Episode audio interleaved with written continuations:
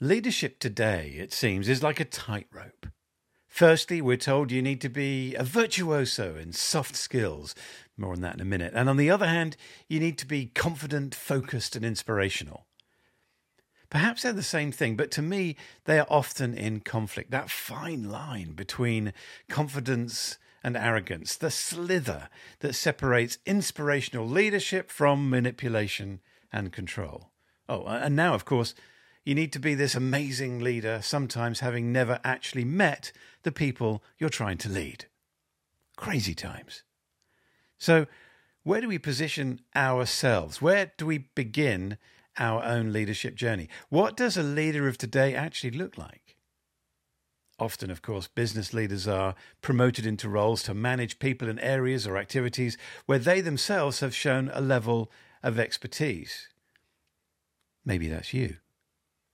And so you'll know better than most that one of the challenging things about leadership is actually doing a thing and doing it well is completely different from leading a team of people to do the same thing and to do it as well as you once did. The exciting thing, of course, is that leadership is where we're able to make the most difference, to influence and affect outcomes as a facilitator in a way that's more challenging or even not possible as an actuator. I heard Simon Sinek say recently that he gets frustrated with people talking about hard and soft skills. He prefers the notion that there are hard skills centered around mechanics and human skills that are centered around mindset.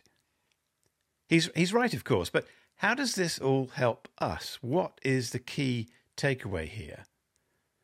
Well, for me, it comes down to one word, one action, one way of being that unlocks everything else.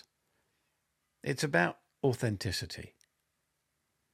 You know, on your way to being the most emotionally intelligent business leader on the planet, adept in both hard and human skills, you're probably going to make a few mistakes along the way. Maybe that was just me.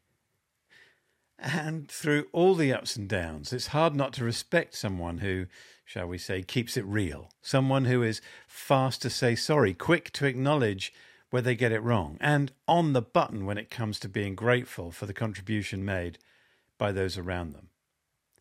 John Maxwell, one of the greatest business leaders and thinkers over the last 20 years, said this If you think you're leading, but no one is following, then you're only taking a walk. So have a quick check over your shoulder. And if you're in the privileged position of having people follow you on your journey, make it count. Be authentic and keep it real on your way to greatness. Thanks for listening. Thank you for taking the time to listen to one of our Ripple Effect podcasts. If you'd like more information about how Open Water help people and businesses all over the planet to be more connected more easily, then dive into our website at www.open-water.com.